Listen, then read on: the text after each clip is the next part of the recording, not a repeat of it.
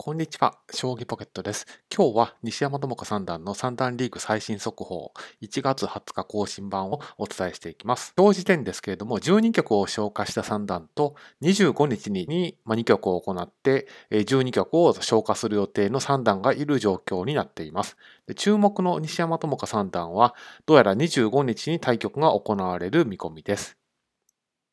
はい。で、上位集団にいる相川三段が今回2連勝で星を伸ばして、まあ、2敗の2人、服部三段、西山三段をぴったりと追走している状況になっています。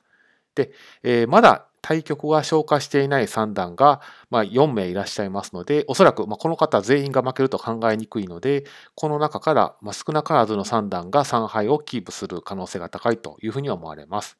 ですので、まあ、相川三段が星を伸ばしていますし、依然3敗集団が複数にいる可能性が高いので、まあ、西山智子三段としましては、25日の対局でもしっかり勝ち星を伸ばしていく、まあ、必要があるという状況になっています。将棋ポケットです。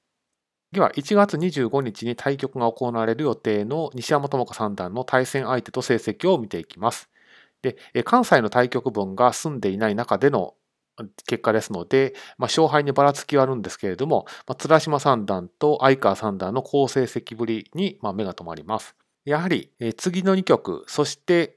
えー、第15回戦の相川三段との対戦が、まあ、かなり競争相手ということもありまして、まあ、特に綱島三段と相川三段との対戦が負けた方が脱落し、勝った方が上に上がっていくという、まあ、鬼勝負と言っていいと思いますので、まあ、そこをきっちり勝ち続けることができるか、もちろんそれ以外の対戦相手ともしっかり勝ち切ることができるかと、こういったあたりが25日以降の大きな注目ポイントになるというふうに思われます。